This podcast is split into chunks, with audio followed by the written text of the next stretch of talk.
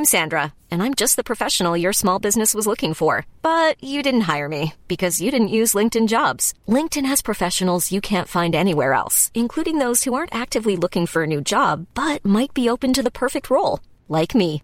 In a given month, over seventy percent of LinkedIn users don't visit other leading job sites. So if you're not looking on LinkedIn, you'll miss out on great candidates, like Sandra. Start hiring professionals like a professional. Post your free job on linkedin dot com slash people today. Everyone knows therapy is great for solving problems, but getting therapy has its own problems too, like finding the right therapist, fitting into their schedule, and of course, the cost. Well, BetterHelp can solve those problems. It's totally online and built around your schedule. It's surprisingly affordable too. Connect with a credentialed therapist by phone, video, or online chat, all from the comfort of your home. Visit better help dot com to learn more and save ten percent on your first month. That's BetterHelp, H E L P. Planning for your next trip? Elevate your travel style with Quince. Quince has all the jet-setting essentials you'll want for your next getaway, like European linen, premium luggage options, buttery soft Italian leather bags, and so much more. And is all priced at fifty to eighty percent less than similar brands. Plus, Quince only works with factories that use safe and ethical manufacturing practices. Pack your bags with high-quality essentials you'll be wearing for vacations to come with Quince. Go to quince dot com slash pack for free shipping and three sixty-five day returns.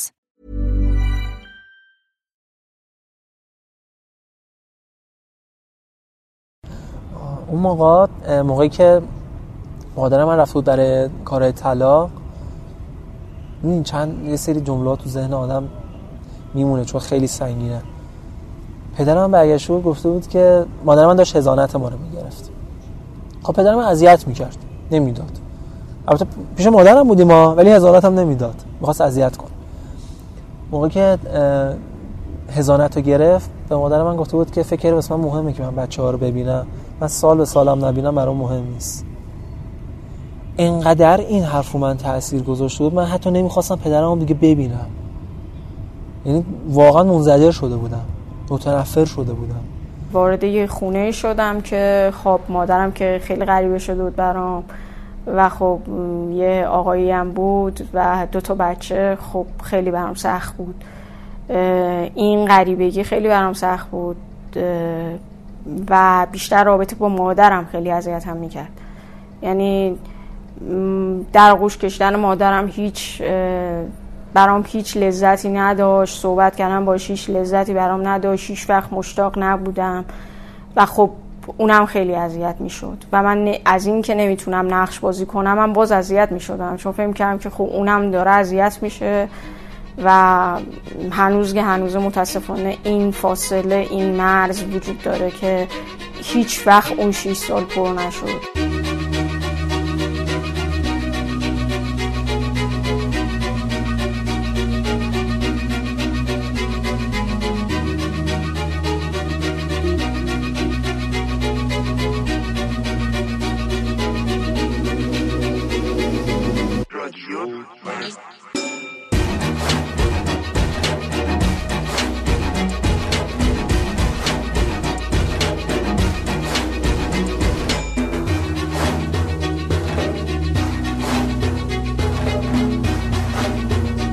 سلام، این سیزدهمین قسمت رادیو مرزه.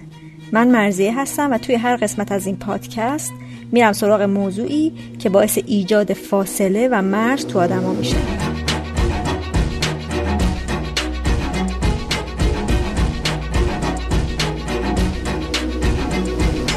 این قسمت درباره فاصله‌ایه که بچه‌هایی که پدر و مادرشون از هم جدا شدن و طلاق گرفتن از والدینشون و از جامعه پیدا می‌کنن.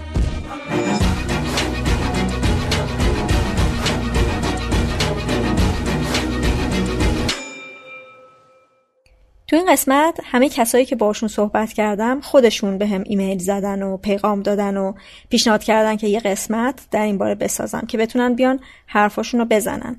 خیلی استقبال میکنم از اینکه آدما قبل اینکه من مطرح کنم خودشون موضوعی رو که توش تجربه و حرفی برای گفتن دارن به هم پیشنهاد کنن. اگه موضوعی باشه که به نظرم بیاد نسبت بهش حرف کم زده شده یا شناخت کمی ازش داریم، حتما میرم سراغش و اون آدما رو هم خبر میکنم که بیان صحبت کنن. پس اگه تجربه‌ای دارید که به نظرتون باعث ایجاد فاصله شده و دوست دارید دربارش حرف بزنید، ممنون میشم به مرز پادکست ات جیمیل دات کام ایمیل بزنید و پیشنهادتون رو بگید. اسم این قسمت بچه‌های طلاقه. اسمی که هم یه وضعیتی رو شرح میده و هم خودش برچسب ناخوشایندی برای خیلی از این بچه‌ها محسوب میشه. خود این برچسب خیلی چیز مستعمل و زیاد استفاده شده ایه. اینقدری که آدما نسبت بهش شاید خیلی کنجکاوی نداشته باشن و با یه شناخت سطحی خیلی سرسری ازش بگذرن. اما من وقتی پای صحبت بچه‌های طلاق نشستم، مثل خیلی از موارد دیگه، فهمیدم که چیز زیادی نمیدونم یا نسبت به این شرایط آگاهی و درک چندانی ندارم.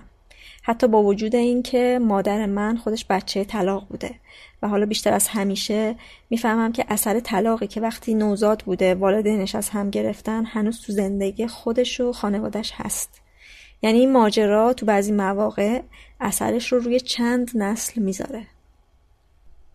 من تو این قسمت با آدمایی با شرایط مختلف خانوادگی صحبت کردم. خانواده متمول و خانواده معمولی، خانواده تحصیل کرده و تحصیل نکرده، والدینی که بعد از طلاق دوباره ازدواج کردن و والدینی که بعد از طلاق دیگه هرگز ازدواج نکردن، بچه‌هایی که بعد از طلاق با مادر موندن یا بچه‌هایی که با پدر موندن. اما خب این تجربه ها محدود به همین تجربه هاست و میدونیم که بیشمار تجربه در مورد طلاق و شرایط خانوادگی قبل و بعد از طلاق وجود داره و این حرفایی که تو این پادکست میشنویم رو نباید تعمیم بدیم به تمام تجربه های طلاق و با خود این حرفا نباید کلیشه سازی کنیم. هدف فقط یکم نزدیک شدن به این تجربه ها و حرف های کمتر شنیده شده است. شما فکرشو بکن دیگه، من صبح صبح با صدای دعوا بلند میشدم. بعد متاسفانه جوری بود که دعواشون به حدی بالا میگرفت کار به زد و خورد میکشید.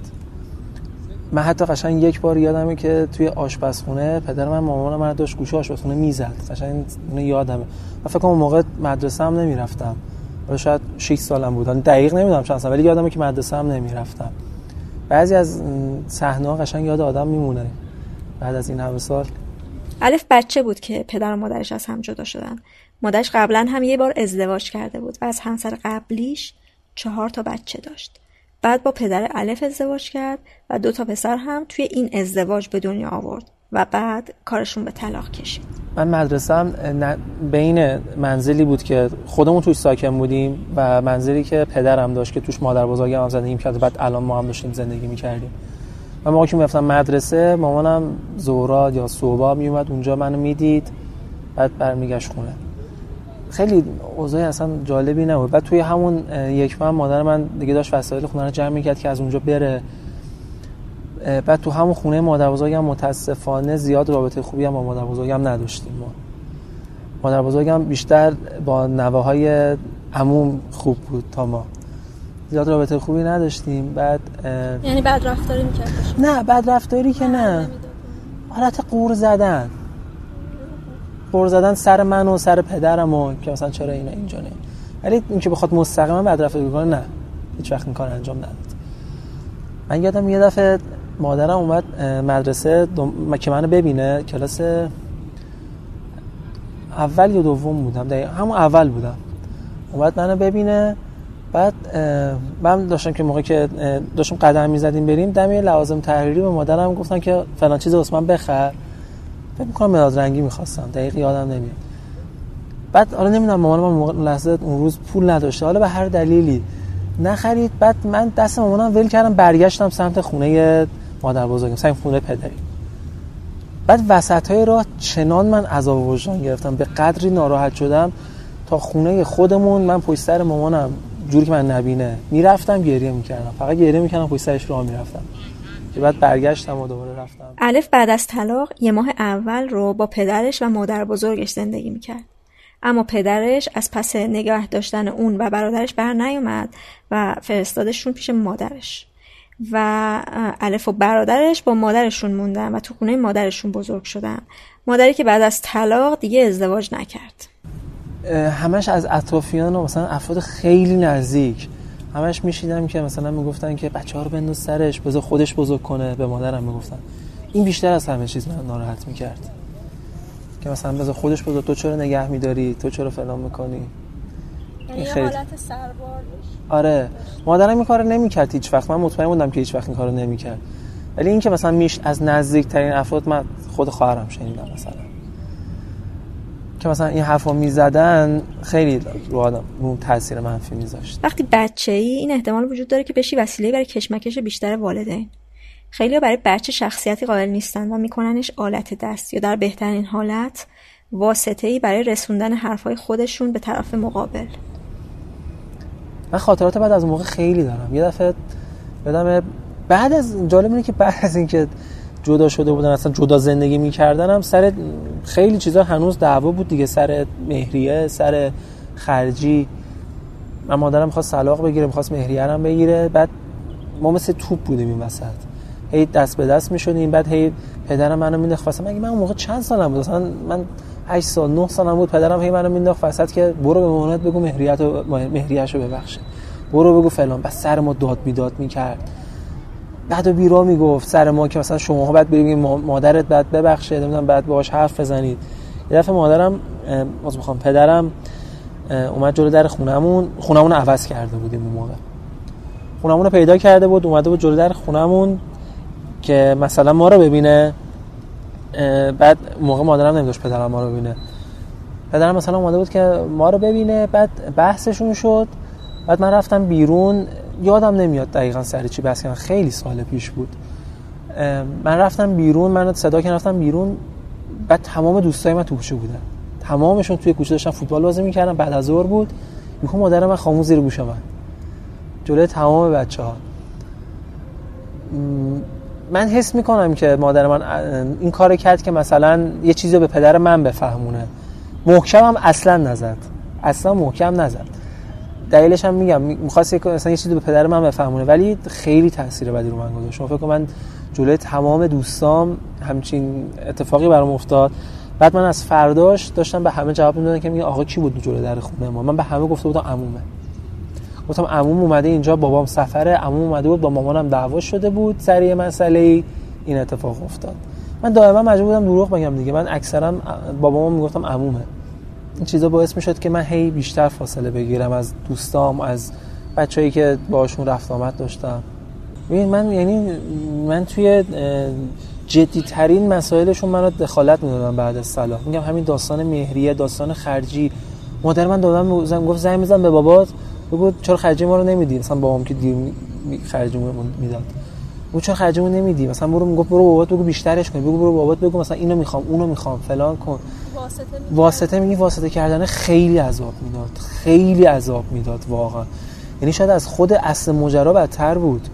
شما فکر کن من با پدرم رو درواسی، میگم همین الان من رو درواسی دارم، همون موقع اصلا راحت نبودم باهاش، با رو درواسی شدید. بعد اخلاق پدر من خیلی بد شده بود، بعد انتظار داشتن از من که من برم با همچین آدمی با پدرم صحبت کنم در مورد جدی‌ترین مسائل. من موقع چند سال بود، ده سال یازده سال، خیلی استرس آور بود، یعنی که حتی نمیتونستم مثلا به پدرم میگم فلان چیزو بیا واسه من بخر، روم نمیشد بهش بگم.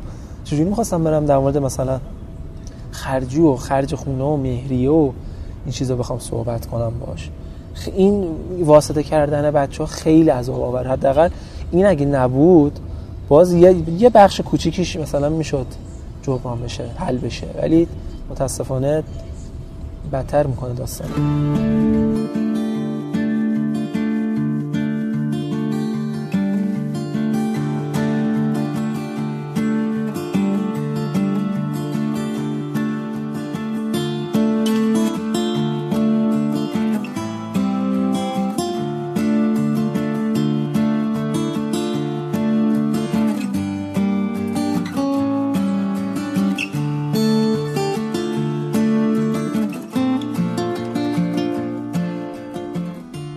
دلارام هم مثل الف پدر و مادرش وقتی بچه بود از هم جدا شدن.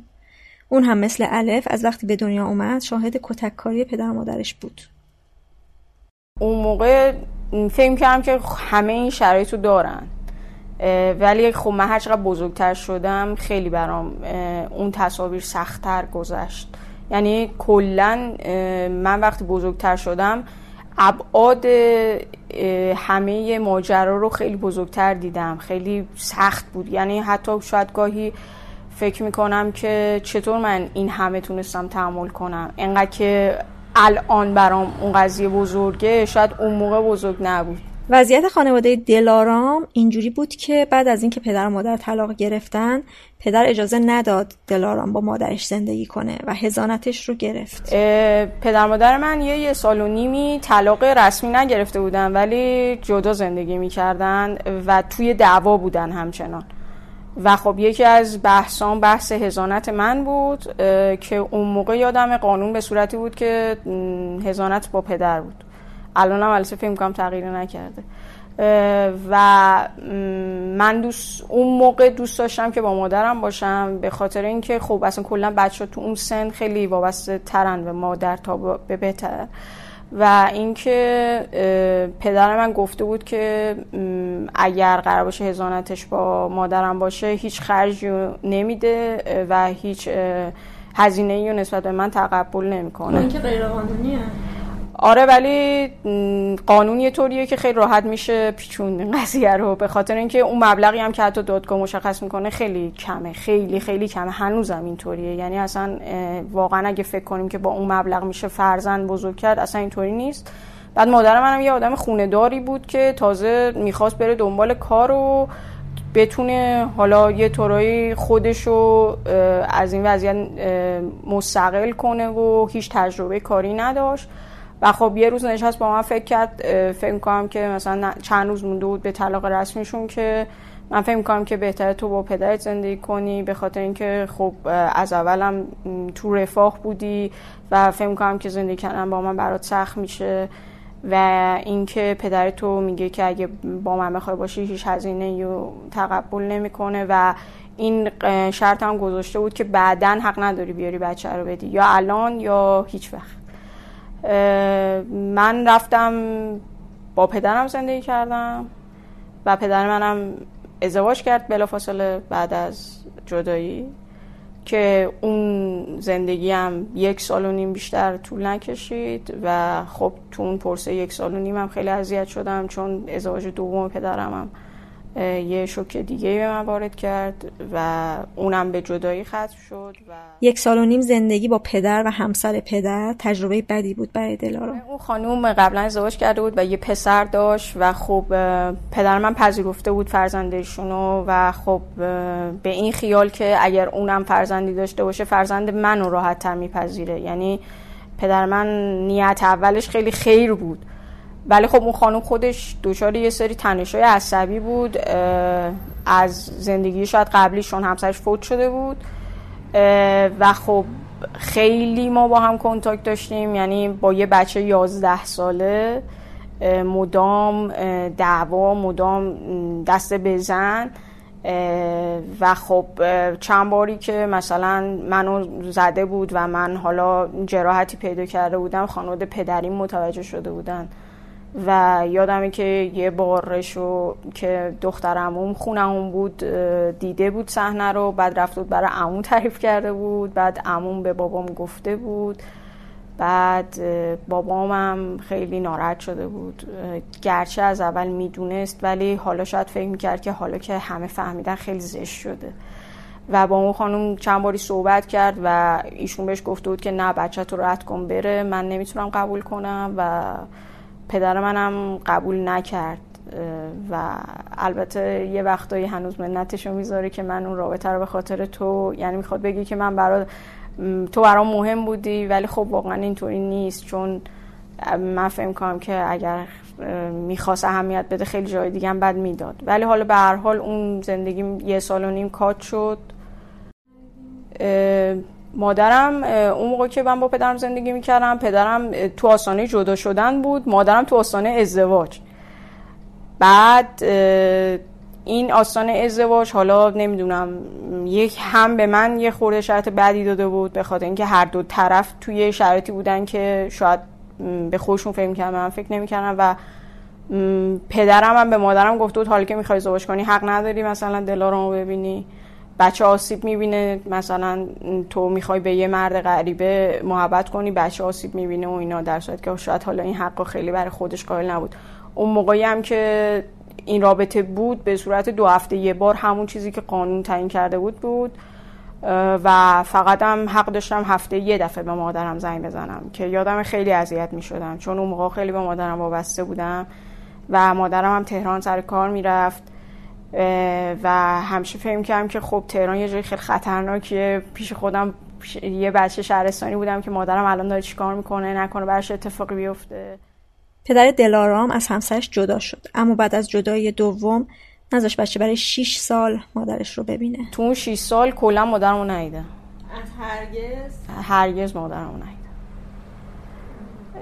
مادرم در شرف ازدواج که بود یه کنتاکی با پدرم داشت که پدرم بهش گفته بود که اصلا دیگه حق نداری ببینی. بعد پدرم چون از نفوذ زیادی برخوردار بود و اینکه خب باعث اینه که دست بزنم داشت. یه طورایی همیشه گلگی مخانواده مادریم هم همینه که شما همیشه میترسین و این بیشتر به من لطمه وارد میکنین. هیچ کدومتون جلوش وا نستادین، از حق خودتون لااقل دفاع کنین، حالا حق من چی؟ و مادرم هم حالا گریه کرده بود و دیگه من مادرم ندیدم، ولی بعداً که مادرم رو دیدم جای تماشاکی عوض شده بود که خب تو هم هیچ کاری نکردی، در صورتی که این توقع واقعا از یه کودک خیلی زیاده که تو باید با پدر دعوا می‌کردی، مدام منو می‌خواستی، اذیتش می‌کردی که تو رو بیاره بده به من، در صورتی که واقعا این اولا این خواستن از کودک به نظر من اصلا درست نیست و یه کودک مگه چقدر توان جنگیدن داره، چقدر مگه توان دعوا کردن داره. و خب منم چون مادرمو در آستانه ازدواج می‌دیدم تصورم این بود که خب اونم الان میخواد بره با یکی دیگه و حتما پس من زیادیم، یعنی خب اینم تصور من بود که خب بعدش هم کات شد کلا دیدنمون و من تا سوم دبیرستان تقریبا شش سال مادرمو ندیدم و یه روزی مدرسه منو خواست و گفتش که یه خانومی اومده میگه که مادرته. قصه بعدی از اینجا شروع میشه که خب خیلی شوکه بعدی بود، یعنی حتی اون موقعم خوشحال نشدم از این قصه. چرا؟ به خاطر اینکه شش سال ندیده بودمش و میتونم بگم که تمام پیوندهای عاطفیمو از دست داده بودم. مادرم خیلی غریبه شده بود برام. بعد خب مدام تو این شش سالم متهم کرده بودمش که منو ندیده، نمیدونه که ناراحت بودم، خوشحال بودم، چقدر بزرگ شدم، الان چه شکلیم. و کسی که شش سال هیچ لحظه مشترکی با من نداشته خب الان اومده چی بگه؟ این تصور خیلی اذیتم میکرد و حتی یادمه که اون روز به مدیر مدرسه‌ام گفتم نمیخوام ببینمش و بهش بگو بره و اونام همین کار کرده بودن. گفته بودن که خیلی احترام گذاشت مدرسه به صحبت من و بهشون گفته بود که نمیخواد ببیندت. و مادرم فقط میدونم که معلمم اومد گفت مادرت خیلی گریه کرد و با چشم گریون رفت، ولی بعدن مادرم شماره یکی از معلمایی که فکر کرد که من باش صمیمیم و گرفته بود و ازش خواسته بود که مثلا منو آماده کنن که منو ببینه و صحبتاشو بشنوه و خب با من صحبت کردن و منم خیلی منطقی پذیرفتم که لاغر صحبتاشو بشنوم. ولی خب رابطمون هیچ وقت رابطه مادر دختری نشد، یعنی هنوز گنوزه. مادرم شاید از خیلی از دوستان غریبه تره. دلارام بعد از این شش سال دوباره مادرش رو میدید، اما فاصله ای که این شش سال بینشون به وجود آورده بود هیچ وقت از بین نرفت. وارد یه خونه شدم که خب مادرم که خیلی غریبه شده بود برام و خب یه آقایی هم بود و دو تا بچه، خب خیلی برام سخت بود.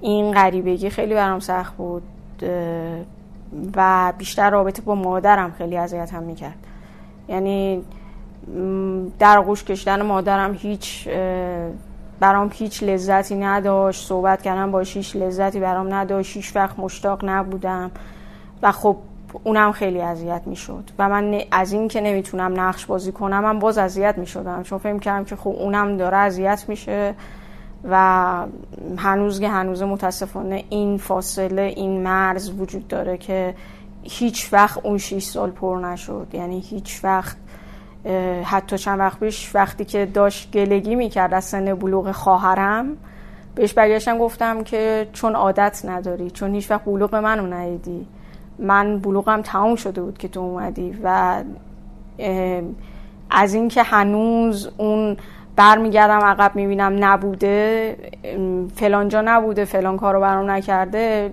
به خاطر این حس میکنم که اون فاصله هیچ وقت پر نشد. خیلی تلاش کردم، ولی واقعا معتقدم که لحظه‌ای که لحظه‌ای با هم بودنی که از دست میره هیچ وقت دیگه بر نمیگرده. من اون سن بهش نیاز داشتم، الان که آدم بالغم. بعد از اینکه مادرم اومد دنبالم و خب من دیگه آخرای دیپلمم بود تقریبا، این تلاش شد هم از جانب ایشون هم از جانب من، ولی تلاشی بود که من فکر میکردم که ظاهرسازیه و هیچ وقت به دلم ننشست. یعنی من موقعی که وارد خونه مادرم شدم دیدم عکس کودکی من کنار عکس خواهر برادرمه و خب برام قشنگ بود این صحنه، ولی خب من یه هفته بعد که رفتم این عکس نبود و خب متوجه شدم که مادر من داره تظاهر میکنه به چیزی که نیست و خب این برام خیلی سخت بود.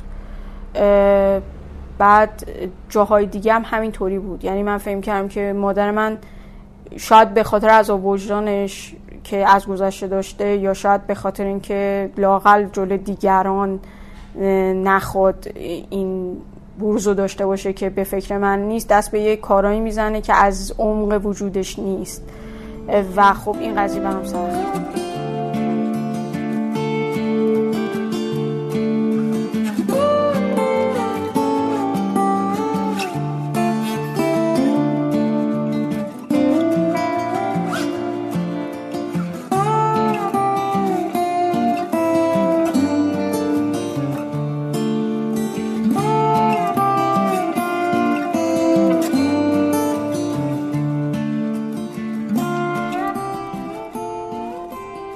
دلارام پدرش حضانت رو نداد به مادرش. دلارام اومد پیش پدرش و شش سال مادرش رو ندید. پدرش سر کار میرفت و دلارام هم کوچیکتر از اون بود که تنها بمونه تو خونه. به خاطر همین مدام خونه فامیلا دست به دست میشد و در جریان این دست به دست شدن‌ها اتفاق تلخی براش افتاد. واقعیتش اینه که از اوایل همون طلاق من خیلی خونه این و اون پاسکاری می شدم، یعنی خونه عمه، دایی، خاله.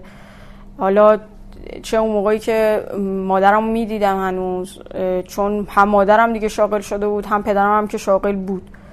تو اون شش سالم خیلی شاید بگم بخش عمده‌ش رو خونه عموم بودم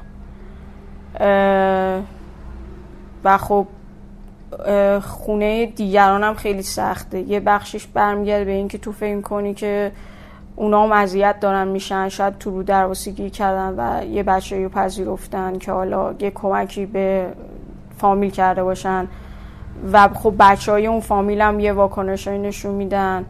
چی مثلا چه واکنشایی؟ واکنشایی مثل حسودی یا اصلا برو خونه‌تون. خب بچه‌ها توی دعوا ممکنه خیلی حرفا رو به هم بزنن که اصلا تو اینجا چیکار می‌کنی، برو خونه‌تون. م... چرا مثلا سرتو گذاشتی رو پای مامان من، مثلا مامان منه. این خیلی برام سخت بود، اینکه مثلا خونه مثلا من چهار تا عمو داشتم، هی مثلا چند ماه خونه این چند ماه خونه اون و این قضیه. چند ماه کامل مثلا خونه عمو؟ آره، من یادم که من یک سال خونه یکی از عموام بودم، اینطوری بود. و خب این قضیه خیلی به من لطمه وارد کرد، به اضافه اینکه خب وقتی که یه کودک رو توی یه خونه ای که حالا به هر حال ممکنه اون خانوادم چند تا بچه بزرگ داشته باشه، باز شد که خب من یه تجربه سوء استفاده جنسی هم داشته باشم که خب اونو خیلی سخت تونستم هضم کنم. از طرف کی بود؟ از طرف یکی از اعضای خانواده فامیل بود که مثلا من خونه‌شون بودم. یعنی فاصله سنیش با شما خیلی زیاد بود؟ یا مثلا کودک محسوب می شد؟ نه، اون شاید من, من کودک محسوب می شدم، مثلا اون نوجوان یا جوان، مثلا اینطوری. این آزار مداوم بود یا اینکه مثلا یک بار اتفاق افتاد؟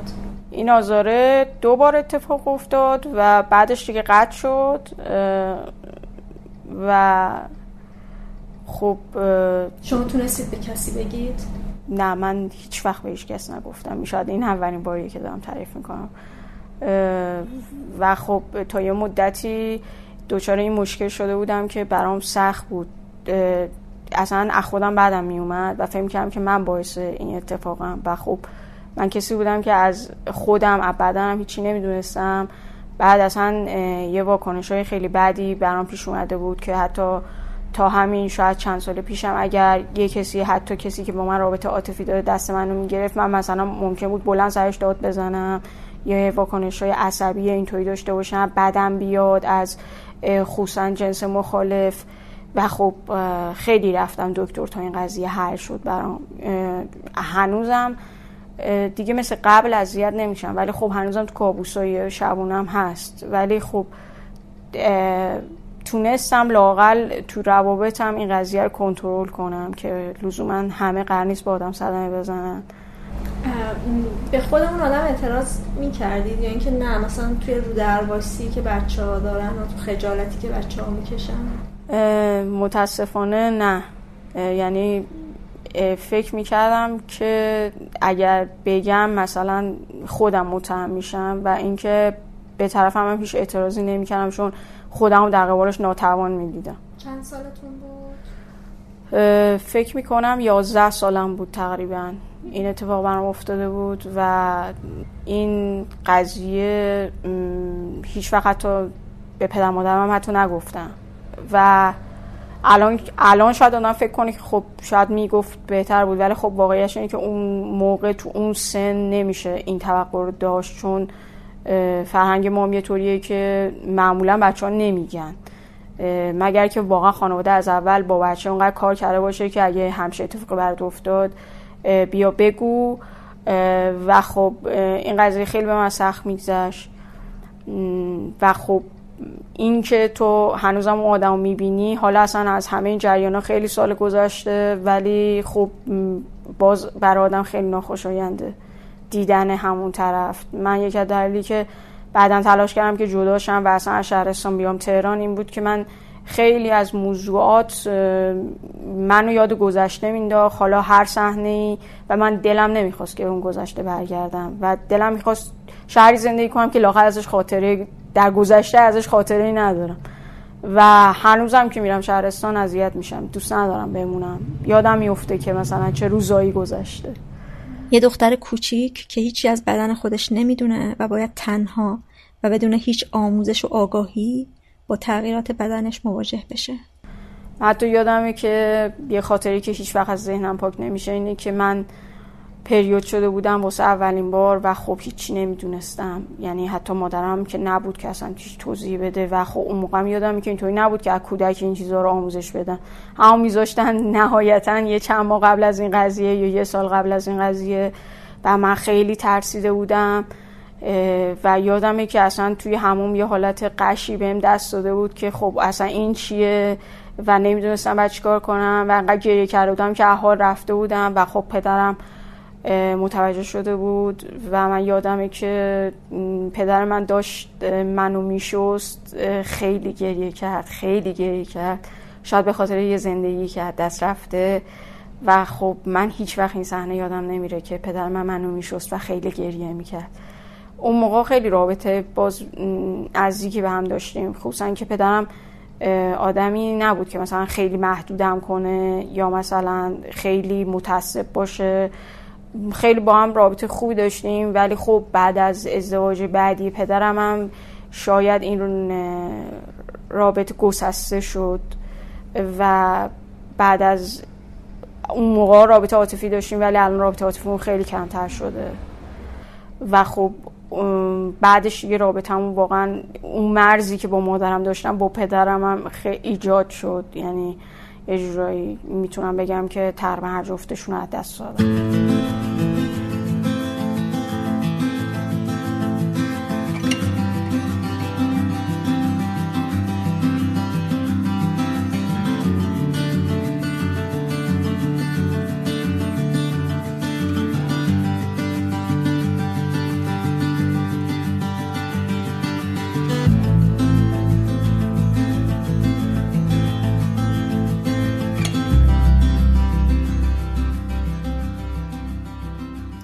بریم سراغ آرمین. دعواهای پدر و مادر آرمین جلوی اون اتفاق نمیافتاد و برای همین آرمین اولش خیلی از طلاق شوکه شد.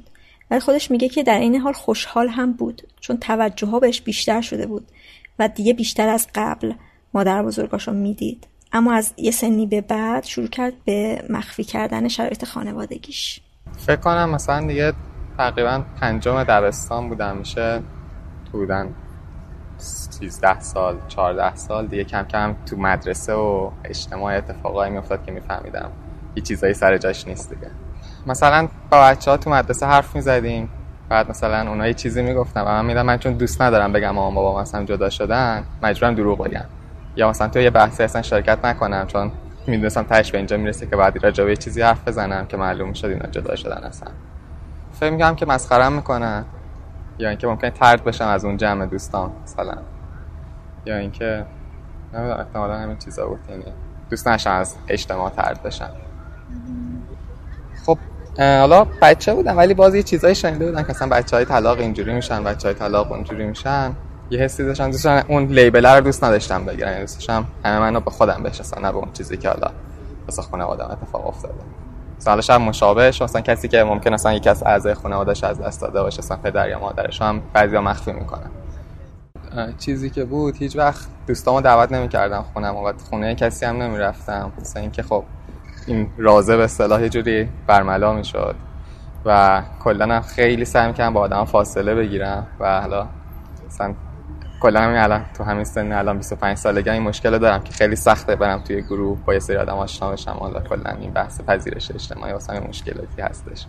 آرمین تا سوم راهنمایی پیش مادرش بود تا اینکه مادرش ازدواج کرد و تو ازدواج بعدی هم مدام دعوا داشت و این بار دعواها جلوی چشم آرمین اتفاق می افتاد و واسه همین آرمین تصمیم گرفت که بره با پدرش زندگی کنه.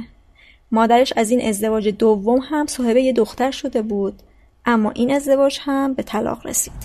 قبل از اینکه اتفاقا بیفته هم من هم خانواده‌اش خیلی بهش میگفتیم که الان ما نظرمون نسبت به این آدم مناسب نیست و حالا مثلا یه چیزی هم که من خیلی همیشه واسم مهم بوده، حالا احتمالاً اولین بار دارم میگم، اینه که همون موقع من با مامانم حرف زدم و گفتم خب من نظرم موافق نیست با این مسئله و مامانم گفتش که تو یه روزی بزرگ میشی و میری دنبال زندگیت. من اون موقع دیگه شاید نتونم این کارو کنم الان، ولی حق دارم که برم دنبال زندگی خودم و خیلی این چیز واسه من تو اون سن سخت بود، یعنی آدمی که من خیلی دوستش داشتم اینو به من گفت. آرمین تو مدرسه شرایط خانوادگیش رو برای سالها مخفی کرده بود، اما بالاخره ماجرا عیان شد. یه شخصیتی از خودم توی مدرسه ساخته بودم که مثلا اینجوری بود که معلم ریاضی اون میومد میشست جای من، من میرفتم مشقای بقیه رو میدیدم، امتحانا رو من سعی می‌کردم، مثلا تمرین‌ها رو من حل می‌کردم، یعنی مثلا اینجوری بودش که بقیه اومدن مدرسه اعتراض می‌کردن که چرا همه کارا رو این می‌کنه و اصلا کلا تو مدرسه‌ای که بودم من خیلی دوست داشتم. ولی یه بار سر همین دعواهایی که مامانم با شوهر سابقش داشت اومدم مدرسه و مثلا میدونستن من تو مدرسه خیلی طرف نامنو دوست دارم و منم متقابلا دوستشون دارم، یعنی اون محبتی که احتمالاً بعد تو خونه می‌گرفتم و داشتم تو مدرسه می‌گرفتم و اومدن اون دعواها رو مثلا منم کاملا همه اینا رو مخفی کردم، اصلا راجع به خانواده حرف نمی‌زدم. اومدن مثلا شروع کردن دوست از معلم‌ها که من هی تعریفشون می‌کردم پیش اونها نشستن همه چی رو تعریف کردن و گفتن که اینجوریه آرمون اینجوری میکنه و من واقعا خیلی ناراحت شدم از این مسئله. یه جورایی اون خط قرمزای منو رد کردن واسه اینکه شما هیچی به من ندادین و حق نداشتین اون چیزی که خودم ساختم از من بگیرین. واسه همین یه مقدار با از اون به بعد سوم راهنمایی بودم، فاصله ما مادرم خیلی زیاد شد. چرا مادرتون این کارو کرد؟ تو خونه خیلی دعوا زیاد داشتن و منم حالا بهترم تو اون سن سوم راهنمایی دیگه سن بلوغ و اینا یه مقدار منم گفتم خب نمیشه که شما هر کار دلتون بخواد بکنید من وایستم نگاه کنم و منم یکم ناسازگاری میکردم. حالا نمیخوام بگم حتما همش تقصیر اونم، ولی احتمالاً تقصیر منم بوده و خب میگم یه مقدارم مادرم مشکل افسردگی داشت، یعنی ممکنه حالا تو اون لحظه تصمیم درست نتونسته بود بگیره تحت تاثیر هر دلیلی و به نظر خودش اومدش مسئله رو حل کنه. نمیدونم من بعضی وقتا واقعا نگاه میکنم نمیفهمم چرا این تصمیم‌ها رو میگیرن. مثلا یار به مامانم گفتم آقا تو یه بار ازدواج کردی و یه بچه آوردی و فهمیدی که درست نبوده این کار، چرا یه بار دیگه تو ازدواج تو فهمید مثلا همون سال که ازدواج کرد فر سال بعدش مثلا بچه دار نشد، مثلا فکر کنم مثلا حدود پنج شش سال بعد بچه دار شد و میگفتم خب چرا دوباره داری بچه دار میشی؟ مثلا اون فکر کنه که مثلا من چون یه آدم دیگه است من ناراحتم، ولی خب آقا این آدم واضحه که شما مثلا هر روز دعوا دارین، خب این بچه میخواد تو این خونه که جنگ و دعوای بزرگ بشه و قبول نمی‌کرد و میگفتش نه اگه بچه بیاد مثلا زندگیمون درست میشه و نشد. نه حالا حس من که قطعا بود، ولی مثلا اینجوری بودش که هر موقع میرفتم مثلا اون معلم‌ها یا اون مثلا ناظمی که اون تو اون جلسه بود مثلا هی ازم می‌پرسید مادرت خوبه، مثلا خونه چطوریه، هواشون رو داشته باشه. یعنی یه چیزی که تو یه آدم آسیب دیده هستی اما می‌خوایم حواست حواسمون به تو باشه و ما دیگه اون لیبل تو رو می‌بینیم تو دنیا و اون همه اون کاری که مثلا من پنج شش پنج شش هفت هشت سال کرده بودم رو خراب کردن دیگه. یعنی یه جورایی اون به بازوبند یهودی‌ها رو بستم و دست من که آرمی شرایط خانوادگیشو از دیگران مخفی می‌کشید به این دلیل که خود خانواده هم از بقیه پنهانش می‌کردن. شاید که دلیلش همینه که من می‌خواستم مخفی کنم، اینه که اینا توی فامیلا هم جلو من نمیگفتن که اینا جداشن، چون هر دو طرف همدیگه رو میشناسن. انگار یه چیز راز مگویی هستش که هممون میدونیم ولی هیچ کدوم اسمش رو نمیخوایم بیاریم. جلو من نمیدونم چرا، ولی وقتی مثلا یه خونه میگرفتن نمیگفتن ما یه پسر کوچیک داریم و مامانم مثلا میرفت سر کار نمیگفت من یه بار ازدواج کردم و طلاق گرفتم. نمیدونم چرا و منم هستم که خب هویت من اینجوری داره تو خونه مخصوصا صاحب خونه نمیدونست این خونه یه بچه داره. و من گفتن تلفن جواب نده، زنگ میزنن درو باز نکن. مثلا بودو بودو نکن تو خونه خیلی که مثلا کسی بفهمه تا اینجا هستی. صبح آروم برو، صبح شب بعد از ظهرم که میای دیگه تو خونه دیگه. شاید یکی از چیزایی که باعث شد مخفی کنم هم همین بود. قضیه ازدواج قبلی از خواهر آرمی که الان ده سالشه و از ازدواج بعدی مادرشه تا حالا پنهان شده. آها مثلا یه چیزی که هست، مثلا خواهر من، مامانم به خواهرم هم خیلی راجع به گذشته حرف نمیزنه.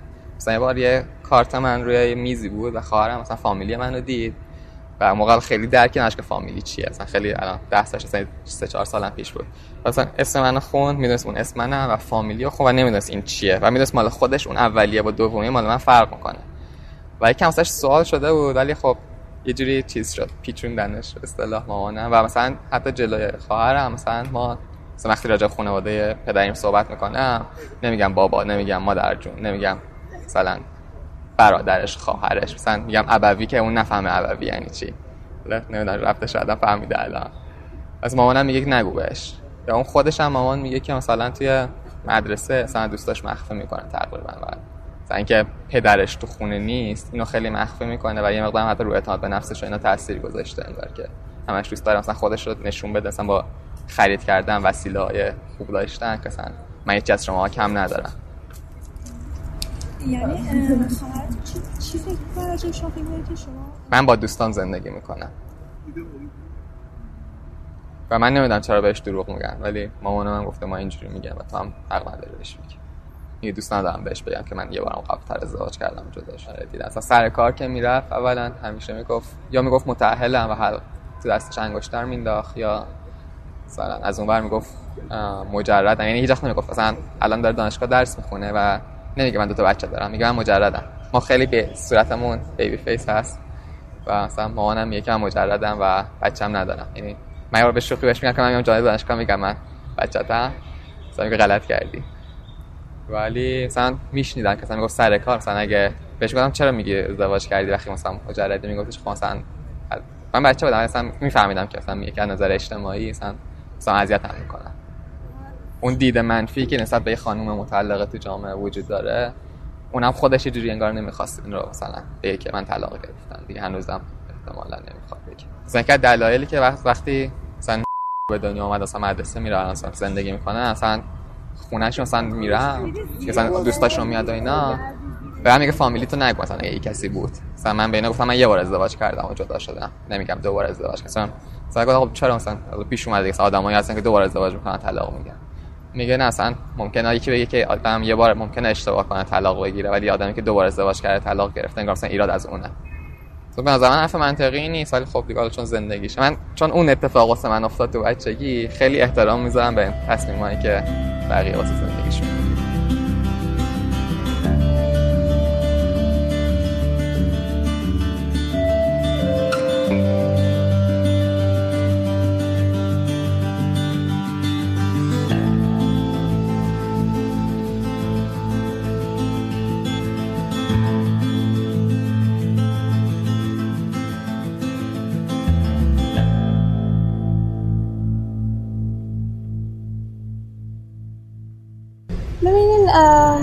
اون یه ساله اینقدر فشار زیاد بود، اینقدر واقعا فشار بدی بود که وقتی که گفتن که خب جدا شدیم، در لحظه اول واقعا یه نفسی کشیدم. مادر و پدر دورسا وقتی بیست ساله بوده از هم طلاق گرفتن، دو سال و نیم پیش.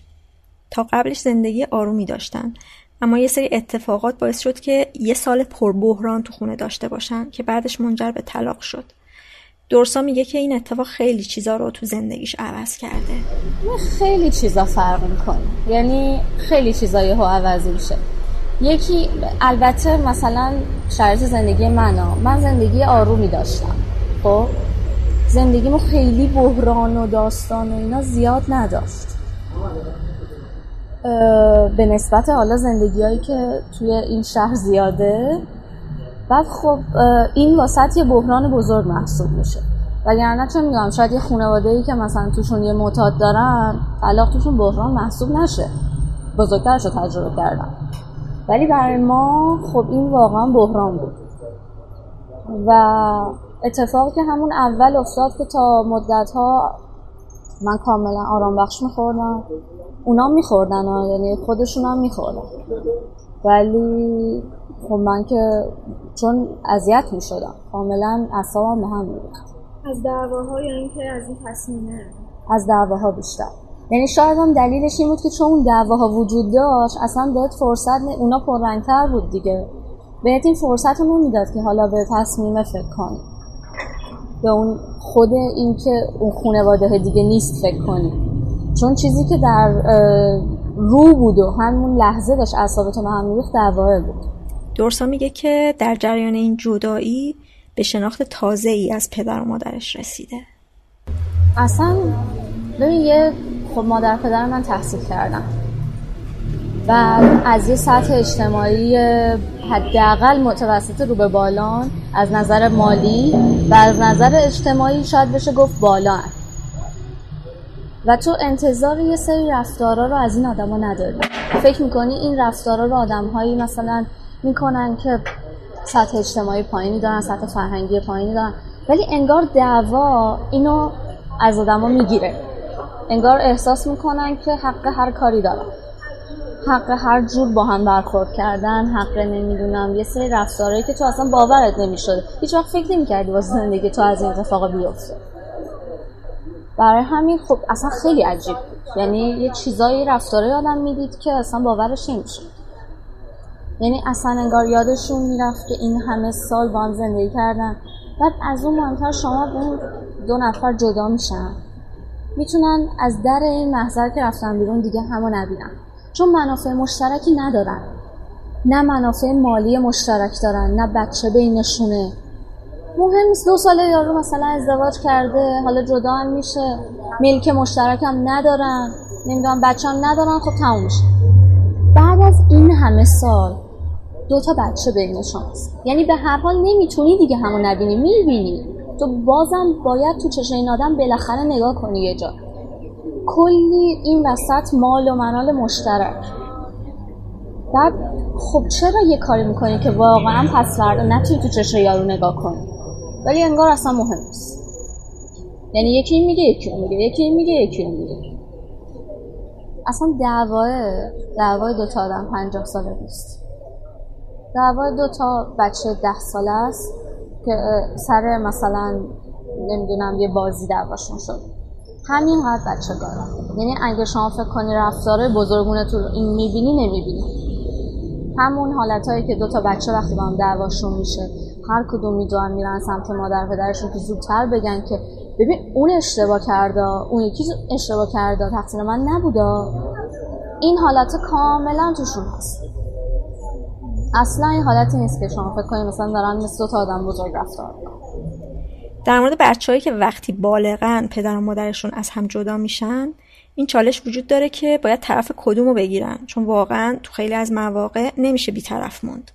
طرف هر کدومو بگیرن نتیجهش دوری و فاصله از طرف مقابله. دورسا بعد از طلاق اول با مادرش زندگی میکرد، اما سر همین جریان طلاق با مادرش دچار اختلافاتی شد و تصمیم گرفت که بره با پدرش زندگی کنه و احساس کرد که اطرافیان به خاطر این تصمیم قضاوتش میکنن.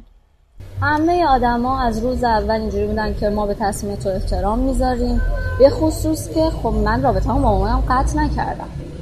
یعنی این واقعا مهم بود. میگم دوستایی دارم که واقعا یه طرفو دیگه نمیبینم، ولی من چون خب اون رابطه رو قطع نکردم، یعنی یه رابطه نرمالی هست هنوز.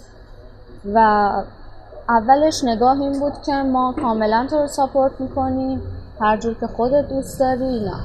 ولی توی دو سال و نیم تو رفتاراشون میبینی، کاملا میبینی که قضاوتت میکنن. یعنی به ویژه خانواده مادر، خانواده و فامیل، یعنی از یه درجه بیشتر از مادر بزرگ که در بزرگ باید. کاملا تو رو یک آدمی میبینن که اینو ول کردی رفتی. به خصوص که خب مثلا مامان من فشارهای روحی روش زیاد بود این دو سالانه، جوری که کاملا تو چهرهش هم پیداست. بعد خب آدم ها یه بخشش هم حالا تقصیر تو میبینن، آها تو ولش کردی رفتی، تو نموندی اینو ساپورت کنی، تو طرف بابا تو گرفتی. بعد خب وقتی هم تو فامیل اون خانومی، فامیل اون مادر منی، پس تصورت اینه که حق با این بوده دیگه، پس تو رفتی طرف ناحق رو گرفتی. به زبون نمیارم ولی تو رفتارشون هست، به نظر من هست. درسا احساس میکنه که این جریان روی رفتار خودش هم با والدینش اثر گذاشته. با پدرش صمیمیتر شده و از مادرش فاصله گرفته. من چند وقت پیش یه روز مامانم قرار بود بیاد دنبالم، بریم خونه مامان بزرگم. و من گفتش که من یه رو به نه میرسم به تو. نه من زنگ زدم بهش، گفت من نیم ساعت دیگه به تو میرسم. هیچ کس معمولا اینجوری که مثلا مامانم داد زدم داد نمیزد. یعنی احساسش احساس میکنی که دیگه اجازه داری که مثلا حتی خشمتو خالی کنی نسبت به مادر، در حالی که یادم معمولی احساسش نسبت به مادرش اینه که خب تو یه مادری بزرگتری، اما حق داری فلانی. من زمانی که نشستم تو ماشین پنج دقیقه داشتم داد میزدم که تو چرا فکر میکنی وقتی من از تو کوچیکترم حق داری وقت من تلف کنی؟ اشکال نداره، از اول میگفتی نهانی میام. من همجور لباس پوشیده نشستم که تو تازه یاد تو افتاده، حتی خودت هم زنگ نزدی. من مثلا زنگ زدم و تو فهمیدم که تو چهل و پنج دقیقه دیر میاد و اون واقعا شوکه شد. یعنی اینجوری بود که چه خبرته، باشه ببخشید. و این ناشی از همونه، یعنی تو انگار احساس میکنی که دیگه قدرت داری و میتونی مثلا اینجوری که آقا تو اگه به من ضربه میزنی، تو اگه به عنوان مادر به من ضربه میزنی، شناخت من رو عوض میکنی، نه من جرد هم هرچی در میخواد با تو رفتار کنم. و این تو ناخودآگاه آدم ها، یعنی بعد از این که من گفت چه خبرته، یهو احساس کردم بابا مثلا حالا منم میتونستم اگر خشمم موجود نکنم. ولی این هست، تو ناخودآگاه آدم هست، یعنی به خاطر اون نگاهی که تغییر میکنه رفتارت هم باشون عوض میشه. یکی از چیزایی که واقعا خیلی اذیتم میکنه این.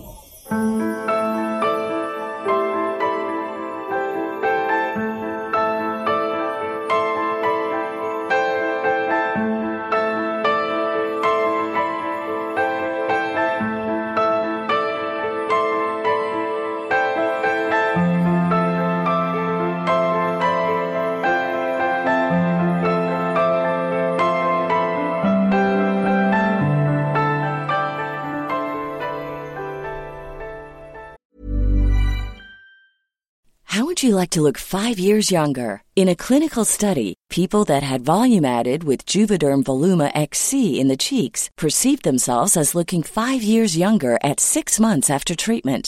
Look younger, feel like you. Add volume for lift and contour in the cheeks with Juvederm Voluma X C. Reverse signs of aging by adding volume to smooth laugh lines with Juvederm Volbella X C. For important safety information and to find a licensed specialist, visit Juvederm dot com. That's J U V E D E R M dot com. Not for people with severe allergic reactions, allergies to lidocaine, or the proteins used in Juvederm. Common side effects include injection site redness, swelling, pain, tenderness, firmness, lumps, bumps, bruising, discoloration, or itching. There's a risk of unintentional injection into a blood vessel, which can cause vision abnormalities, blindness, stroke, temporary scabs, or scarring. Talk to a licensed specialist to find out if it's right for you. Imagine the softest sheets you've ever felt. Now imagine them getting even softer over time. That's what you'll feel with Bowl and Branch's organic cotton sheets. In a recent customer survey, ninety-six percent replied that Bowl and Branch sheets get softer with every wash. Start getting your best night's sleep in these sheets that get softer and softer for years to come. Try their sheets with a thirty night guarantee. Plus, get fifteen percent off your first order at bowl and branch dot com. Code BUTTERY. Exclusions apply. See site for details. بچه‌ای که باشون حرف زدم طلاق والدین رو تو دوران کودکی و مدرسه از اطرافیان مخفی می‌کردن. فقط دورسا که طلاق پدر و مادرش در بیست سالگیش اتفاق افتاده بود، جریان رو از دوستاش مخفی نکرد. دلیلش احتمالاً ترس خوردن برچسب بچه طلاق و بچه آسیب دیده است. این برچسب به خاطر ارجاعاتی که داره خودش شده عامل فاصله. چون یک سری کلیشه بهش چسبیده. مثلا وقتی به کسی میگی آسیب دیده، بیشتر از این که بخوای به خاطر آسیب دیده بودن هواشو داشته باشی، تمام رفتارهاش رو نسبت میدی به همین آسیب دیده بودن و این خودش باعث دوریه. باش به عنوان انسان مستقل رفتار نمی کنی و به عنوان انسان مستقل که مسئول رفتارهای خودشه باش برخورد نمی کنی. مدام به روش‌های مختلف میگن که بچه‌های آسیب دیده خیلی راحت میتونن به دیگران آسیب بزنن و بهتره که ازشون دوری کرد. یه جمله ورد زبون بعضیاست و فکر میکنن از درکشون از شرایط زندگی یه نفر میاد. اون هم این که وقتی چیز ناهنجاری توی یه نفر میبینن میگن حتما بچگی خوبی نداشته. حتما تو بچگی اتفاقای بدی براش افتاده. بدی این نوع قضاوت اینه که ما دیگه اون آدم رو نمیبینیم. یه شرایطی رو براش تصور میکنیم و با همون قضاوتش میکنیم و با توسل به این تخیل تازه میتونیم درکش کنیم. درکی که برای خودمون راحت و منصفانه است، اما برای اون آدم رنج آوره. من شخصا فکر میکنم تا سوم یا اول دبیرستان به هیچ کس نمیگفتم. من حتی نزدیکترین دوستام یک ساله میدونن این داستانو. نزدیکترین دوستام توی مدرسه‌م فکر می‌کنم فقط سال اول دبیرستان بودم اگه اشتباه نکنم، اونم فقط به یکی از معلمامون مجبور شدم که بگم. حالا نمی‌دونم اطلاع ندارم، شاید مادرم به صد درصد گفته، به مدیران احتمالاً میگن دیگه، ولی اینکه خودم شخصا میخوام رو در رو به معلم یا به همکلاسی چیزی که اصلا ز... احساس ضعف می‌کردم دیگه. آدم احساس ضعف می‌کنه بگم مثلا پدر مادر از هم جدا، مثلا همش می‌ترسم قضاوت بشن، بگم مثلا انگشت نما بشی تو مدرسه، یا مثلا میگم بچه طلاق دیگه، یا مثلا کم محلی ببینم. پدرم به مدرسه گفته بود شرط اونو، چون حالا شاید فکر کرده بود که اینطوری بیشتر حواسشون به من هست، ولی من هیچ وقت همکلاسیام نمیگفتم، به خاطر اینکه اون موقع اولا طلاق اینقدر شایع نبود و دیگران خیلی فکرای دیگه ای میکردن و خوشم نمیومد. بعدها خیلی جالب بود، برام راحت تر بود بگم که مثلا مادرم فوت شده تا اینکه بگم که پدر مادرم از هم جدا شدن. خصوصا مثلا تو اون شش سالی که مامان نبود همیشه میگفتم مادرم فوت شده و خب فکر می‌کردم که دیگران اینطوری راحت‌تر من قبول می‌کنن تا اینکه بگم پدر مادرم از هم جدا شدن. یه بخشش هم برمیگرده به نگاه جامعه، یعنی مثلا من اگر یه روزی عصب عصبانی باشم یه کاری بکنم همه میذارن روی این قضیه که آره فلانی پدر مادرش از هم جدا شدن، مشکل روحی داره، تربیت نشده، پدر مادر بالا سرش نبوده، در صورتی که شاید اصلا آدمایی که خیلی با زندگی روتین تر حتی واکنش‌های بدتری داشته باشن یا اصلا یه چیز طبیعی باشه. بالاخره هر کسی یه آستانه‌ای داره، ولی خب به خاطر من هیچ وقت نمیگفتم. یعنی شاید حالا این ایراد من بود، ولی من همیشه اینجوری راحت‌تر بودم. ولی الان دیگه نه، الان دیگه هر کی سوال کنه میگم پدر مادرم از هم جدا شدن و دیگه برام، یعنی فکر می‌کنم که چرا باید من خودم مؤاخذه کنم به خاطر زندگی دو نفر دیگه. ولی خب هنوز اثرش هست، این شاید اثرش تغییر کرده. شاید یکی از دلایلی که اصلا حتی تو همون مدرسه از وقتی اون اتفاق افتاد اون برچسته اصلا حتما فقط طرف بچه‌های همسن و سالت نیستش که اذیت می‌کنن، اونا سر به سرت می‌ذارن، ولی مثلا از طرف مثلا معلما یا اصلا حتی حالا تو دوستات اینا یه حس ترحم به آدم میاد که واقعا به نظر من بده. یعنی خب حالا پدر مادر من جدا شدن، مثلا من که کاری نکردم، خب حس هستش و واقعا هم ناراحت کننده است. یعنی بیشتر اون که بچه‌های طلاق مثلا معتاد میشن، بچه‌های طلاق راه خلافو میرن، بچه‌های طلاق مثلا اینجوری میشن اونجوری میشن، اون بود. مثلا هیچ وقت اینجوری نبودش که تو به اینجا رسیدی به خاطر اینکه بهت بیشتر بها داده شده. واقعا همیشه از این ورش تعریف میشد ازم که خیلی از بچه‌هایی که طلاق گرفتن مثلا به اصطلاح سرکش و یاغی شدن، ولی مثلا تو نشدی حرف ما رو مثلا گوش بدی. حالا تو خانواده‌ام تو بیرون خانواده مثلا آرمین با اینکه این مشکلاتو داشت مثلا به فلان جا رسید.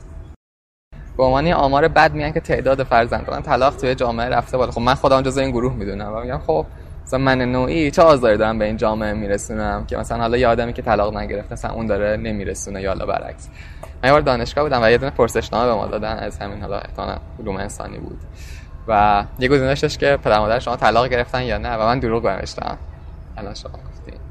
ولی خیلی هم ناراحت شدم. ولی اینجوری که چون بغل دستیم همکلاسیم بود و میدید من هرچی میزنم. اصلا سال اولی بود که من دانشگاه رفته بودم و دلم نمیخواست اونجا بگم، واسه این دروغ علامت و واقعا ناراحت.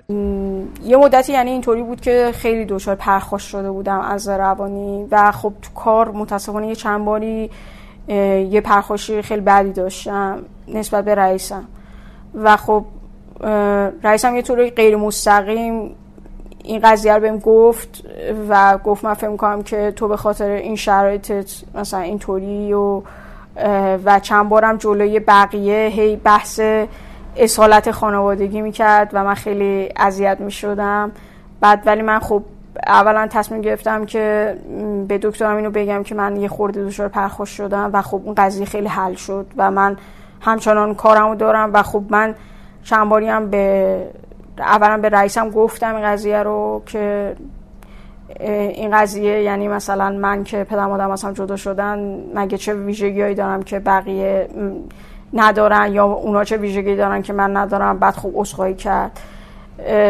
ولی بعد از اون به صورت مستقیم این اتفاق نیفتاد ولی کلن برداشت دیگران، یعنی اینطوری بگم که مثلا تو کار من شاید دو برابر بقیه باید تو همه زمینه‌ها سلامت همه چی داشته باشم، سلامت روان، سلامت کار، تا بقیه این برچسب رو به من نزنن. خب این باعث میشه که من هنوز هنوزم فکر می‌کنم که من یه فشار بیشتری رو دارم تحمل می‌کنم از نظر کاری که کارم مناسب باشه، یه وقتی هیچ چیزی جابجا نشده باشه و با افراد درست برخورد کنم حتی اگه حال خودم خوب نیست، در صورت که خوب شاید بقیه اصلا همچین چیزی براشون نباشه. خصوصا مثلا الان خب خیلی‌ها رو میشناسیم که به واسطه حتی رابطه پدر مادرشون اومدن سر کار، خیلی جا هم برف گوش نمیدن و خب چون پشتشون پره اصلا براشون مهم نیست که دیگران همشون چی فکر میکنن، چون میدونن سر جاشون نشستن هیچ کس هم نمیتونه تکونشون بده. یا مثلا الان که دارم مستقل زندگی میکنم مثلا ممکنه خیلی‌ها یه فکر دیگه‌ای بکنن. این تصور از اول وجود داشت و منم میدونستم که وجود داره ولی در این حال من فکر کردم که من نباید تاوان اشتباهی بقیه رو بدم و من میتونم خودم رو اثبات کنم و میتونم یه زندگی جدید رو شروع کنم. ولی خب میگم همه افراد مجبورن، همه افراد که مثل من یه شرایط دیگه ای داشتن مجبورن بیشتر بقیه آدما بدوئن تا خودشون رو ثابت کنن، چه حالا از نظر کاری چه از نظر عاطفی. به هر حال از نظر عاطفی هم یه وقتی ما هم متهم میشم به اینکه خب پدر مادرش که از هم جدا شدن، از کجا معلوم این جدا نشه یا سلامت روانی داشته باشه.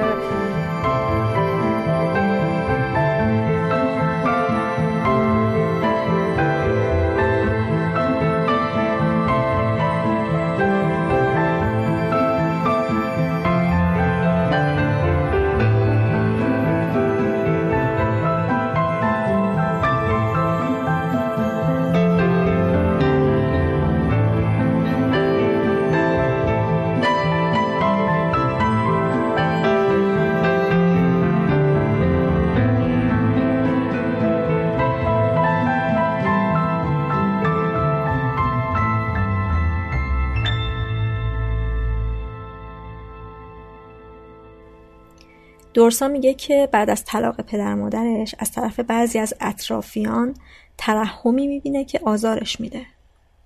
هرچی آدمو سنتی تر، من اینو بهتون میگم، هرچی آدمو سنتی تر این ترحمه بیشتر، چون از نظر اونها طلاق فاجعه است. همون نمونهشو مادر بزرگی که من به شما گفتم، این آدم خب خیلی باعث شد که من رابطه‌ام باش کمتر و کمتر و کمتر بشه اصلا بعد از جدایی، چون اصلا بهم بر میخوره نگاهی که بهم داره. خب یه آدم فوق‌العاده سنتی که هنوز قایت یک دختر رو در ازدواجش میبینه و کاملا تصورش اینه که خب دیگه الان برای خواستگار نمیاد، الان دیگه کی اینو میگیره. بعد خب تو این طرف یه آدمی هستی از اون ور خیلی مدرن تر، اصلا از نظر تا که ازدواج نکنی هم چیزی نمیشه، چه برسه به اینکه حالا مثلا بعد میره رو اعصابت دیگه. یعنی واقعا یه جاهایی مثلا من جلوی چشم من که نه، ولی من میفهمم از مادر و پدر من انگار یه جوری خواهش میکنه که آره برگردیم به هم که مثلا اینا بتونن مثلا ازدواج کنن. خب اون زمان اصلا فشار خیلی بده، خیلی زیاد. مثلا من فکر میکردم که آدما همه خیلی مدرن شدن نسبت به طلاق. بابا همه دیگه طلاق تو این جامعه میپذیرن دیگه.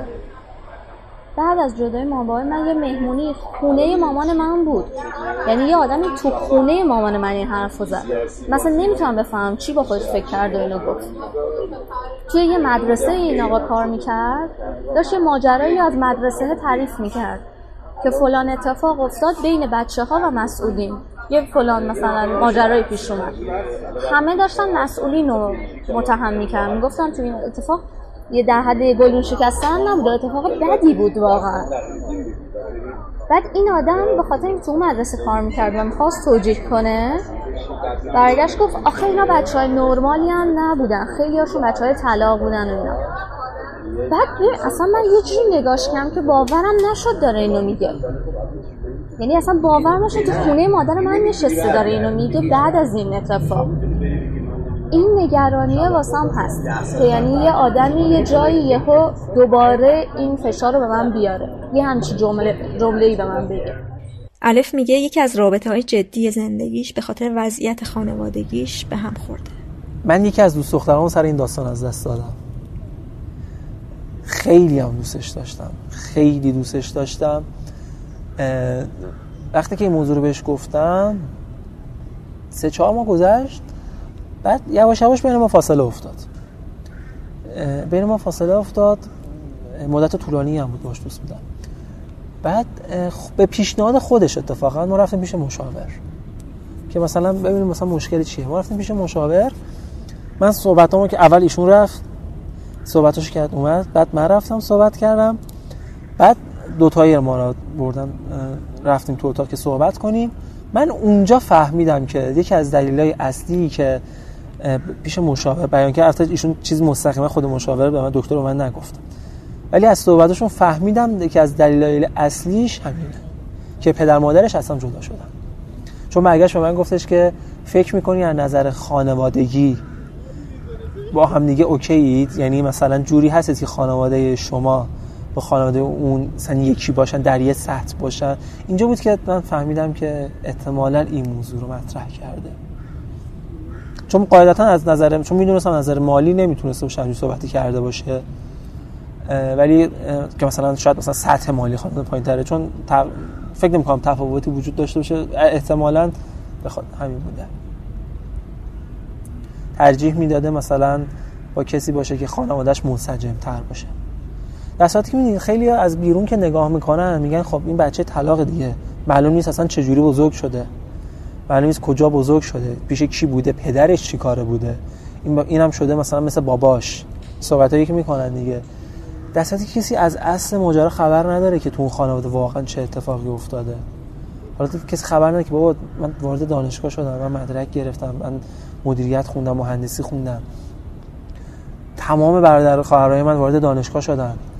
بس جالب که یادم افتاد همین دختری که میگم ازش جدا شده از من، خودش برای من تعریف، من خودم هیچ وقت اصلا مسائل خصوصیمو بهش نمیگفتم تا بعد تا بعد از اینکه بگم که مثلا خانواده‌ام اینجوری شدن. خودش قبلش مثلا مثلا از دعوای پدر مادرش تعریف میکرد، از اینکه حتی مثلا پدرش یکی دو وقت دست بلند کرده بود روی مادرش، ولی چون من کارم مثلا کار پدر مادرم به طلاق کشیده بود، این یه چیز وحشتناک‌تر بوده. در صورتی که اصلا خیلی از خانواده‌ها اصلا طلاق عاطفی دارن، دارن با هم زندگی میکنن، ولی اصلا فایده این اصلا اصلا این برادر خواهر میمونن تو خونه با هم، زن و شوهر، همسر جداست اصلا.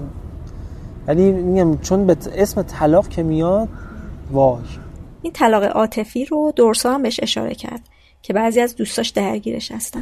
گاهی مثلا در حدی میشه که وقتی همه نشستیم هر کی داره از شرایطش یه چیزی میگه، مثلا یه حالتی که ما اصلا از این چیزا تو خونمون نداریم، مثلا مثلا یکی که خب خیلی خونه‌وار گرمی داره یه چیزی میگه، طرف فقط برمیگرده میگه اصلا ما اصلا از این چیزا نداریم، ما مثلا هر کی هر موقع اومد تو خونه نارشو خورد رفت، مثلا کسی با اون کاری نداره.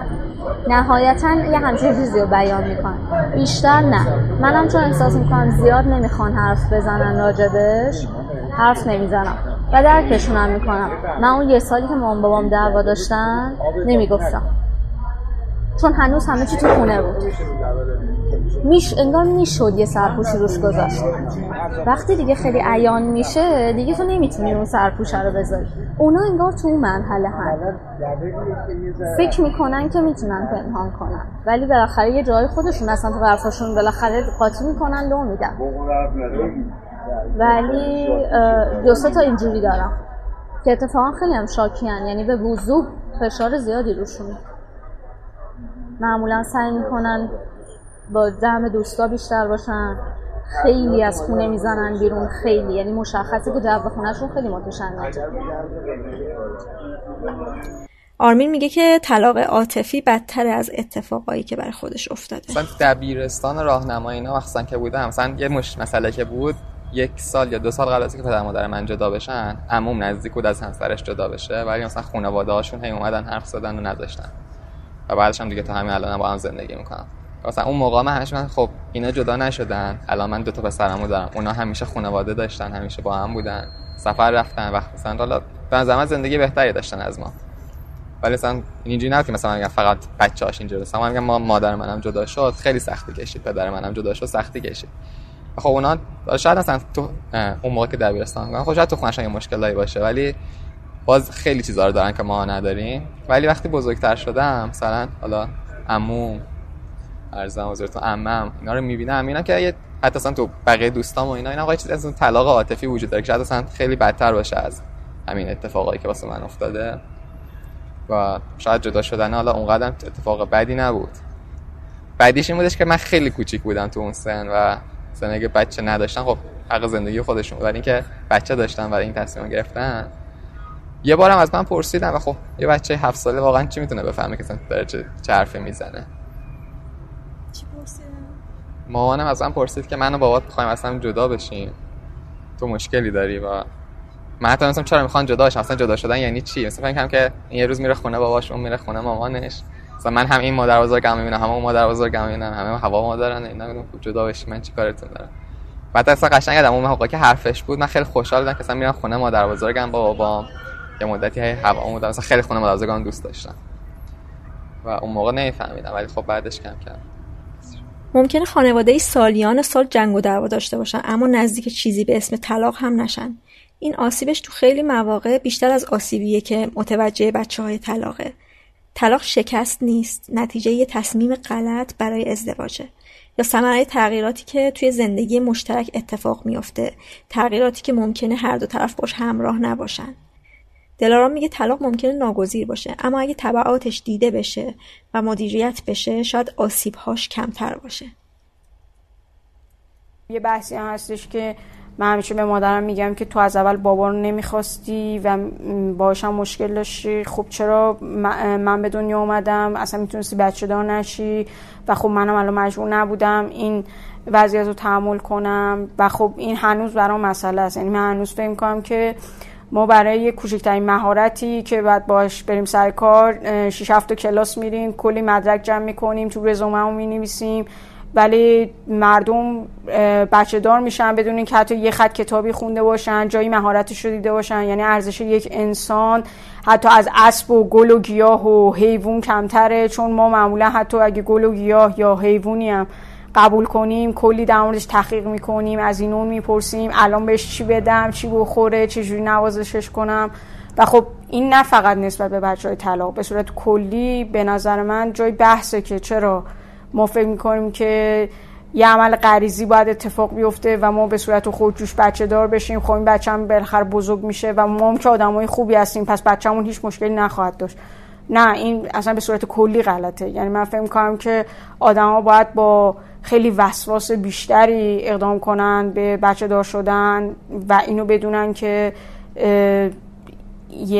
این نگهداری و قبول وظایف یکی دیگه خیلی سخته و با... یه جورایی باید سنگاشون رو به خودشون واکنده باشن و قرم نیست که بچه هیچ زندگی رو درست کنه. بعضی این اعتقاد دارن که بچه میاد حالا درست میشه. بچه من تقریبا میتونم میگم نود و نه درصد درست نشده، یه نفر دیگه هم آسیب دیده، زندگی یه نفر دیگه هم تحت تاثیر قرار گرفته و در نهایت هم باز از هم جدا شدن. ولی خب در نهایت این قضیه تو کشور ما هستش که به زنای سرپرست خانوار هیچ توجهی نمیشه، هیچ حقوقی ندارن و حتی تو طلاق هم به راحتی حقوقشون پایمال میشه و خب این یه بحثیه، یه, یه واقعیتیه. یعنی من اینو میپذیرم که مادر منم هیچ حامی نداشت، حداقل حامی قانونی نداشت، دولتی نبوده حمایت کنه. شاید تو خیلی کشور پیشرفته این حمایت وجود داره، ولی به هر حال این آسیبی بوده که از این تصمیم به من وارد شده و به خیلی های دیگه هم وارد میشه. من اصلا دیدم به طلاق بد نیست. یعنی معتقدم که واقعا هیچ اجباری وجود نداره که دو طرف وقتی یه زندگی رو نمیخوان ادامه بدن. یعنی فکر می‌کنم که خیلی بده که ما دیگران رو محکوم کنیم که نه تو باید تحت هر شرایطی به یه زندگی ادامه بدی، چون معتقدم که حق زندگی کردن به هر آدمی یک بار اعطا شده و اون حق داره که خودش تصمیم بگیره که چجوری دوست داره زندگی کنه. این حق رو هم برای پدر مادرم قائلم، هم برای خودم. از اولم مشکلی با این قضیه نداشتم، ولی فکر میکنم که اگر تصمیم میگیریم باید به ابعاد قضیه بیشتر فکر کنیم و لااقل آسیب‌هاشو کمتر کنیم. و طلاق یه موضوعیه که ناخواسته روی بچه تاثیر میذاره بدون اینکه اون تصمیمی گرفته باشه. یعنی یه شخص ثالثی که مستقیم تحت تاثیر این تصمیمه و خب زمان ما واقعا اینطوری نبود که پدر مادر به بچه‌ها فکر کنن، یعنی فقط خودشون به خودشون فکر می‌کردن. و خب طلاق پدر مادر منم یه کاملا سنتی بود. یعنی خب الان من می‌بینم بعضی‌ها جدا میشن خیلی دوستانه، خیلی تو هم با احترام و بچه‌ها هر دو طرفو دارن. خب قطعاً این نصیبش خیلی کمتره، ولی خب هنوزم هستن افرادی که بچه میشه وسیله کشمکش پدر مادر، وسیله این که طرفو اذیت کنن یا اصلا بهش فکر نکنن. بچه خونه دیگران بزرگ میشه، بچه مثلا خونه مادر بزرگ پدر بزرگ بزرگ میشه.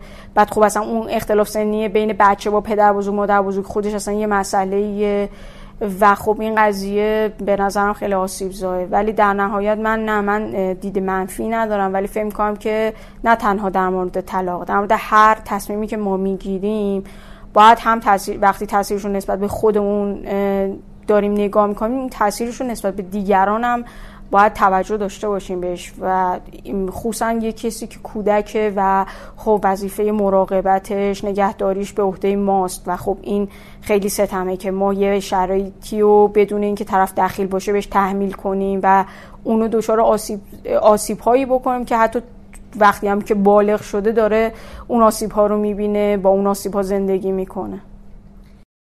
مثلا مادر من الان همسنه الان من بوده، یه بچه هفت هشت ساله داشته، موقعی که تو همین سن بوده، تو آستانه طلاق بوده. سعی میکنم خودم بذارم جاش. الان میبینم خب خودم خیلی بی تجربه‌ام و خب شاید اون اتفاق اگه برای من افتاده بود منم نمیتونستم واکنش خیلی بهتری نشون بدم و خب به خاطر همین همین قضیه باعث شد که من خیلی فقط رو استقلال مالیم کار کنم و رو استقلال شخصیم که این استقلال داشته باشم، چون اون عدم استقلال مادرم خیلی همیشه تو زندگیم پررنگ بود. یعنی من همیشه فکر می‌کردم که مادرم اگه استقلال مالی داشت، اگه میتونست یه زندگی رو خودش کنترل کنه، خب من کنار مادرم می بودم. مادرم آدم قوی تری بود، مجبور نبود از پدرم بترسه، از اینکه نمیذاره منو ببینه، و خب همیشه هم بهش میگم و همیشه خودش قبول میکنه و همیشه هم خودش همیشه وقتی منو میبینه این قضیه رو میگه. با همه این که مثلا با هم شاید خیلی صمیمی نباشیم، ولی همیشه میگه که زود ازدواج نکن، کارتو داشته باش، زندگیتو داشته باش، هیچ وقت واسه ازدواج دیر نیست، ولی من اشتباهات منو نکن. یعنی همیشه خودش اینو حرفو میزنه. مثلا من خودم وقتی بچه بودم خیلی روی مسئله حساس شده بودم که اینا یه اشتباهی کردن، من نباید بکنم. یعنی من من کلا خودم خیلی روشن فکر هستم. مثلا همون راهنمایی و دبیرستان و اینا هم که بودم، مثلا میرفتیم پارک، مامانم میگفت اینا رو ببین، دوست دخترشه، دوست دختر داره، تو هم بعد دوست دختر بیاری. مثلا بابای من کاملا حالا خیلی حرف نمیزنه، تو عملش اوکی بود. واسه من از اون بچگی گفتم خب من یه روزی بخوام زن بگیرم، من که دلم نمیخواد مثلا زنم شای مامانم بشه، من شای بابام بشم. مثلا بعد خیلی مطمئن بشم که اصلا جدا نمیشیم تا با یه آدم ازدواج کنم. مثلا شاید اینا مثلا تا همین دو سه سال پیشم داشتم تو خودم، ولی خب کم کم دیگه پذیرفتم که حالا آدمی که طلاقم میگیره دنیا واسش تمام نشده. یعنی مثلا یه چیزی که مثلا همیشه حرفایی که مثلا اخیراً خیلی هست که مثلا حالا الان من میفهمم چرا اون حرف هست، مثلا میگن که زن باید حق طلاق بدیم موقع عقدش یا مثلا چیز بشه. من شدم سوالی بود اون موقع که اگه شما هم دیگه دوست ندارین، اگه از الان دارین فکر میکنین میخواین اصلا طلاق بگیرین، چرا میخواین ازدواج کنین؟ آخرش یه بچه مثل من تولید میکنین دیگه. و خیلی ناراحت میشدم، ولی خب الان میفهمم که اصلا یه بحث متفاوتی هستش از اون که الان میخوان طلاق بگیرن یا نه.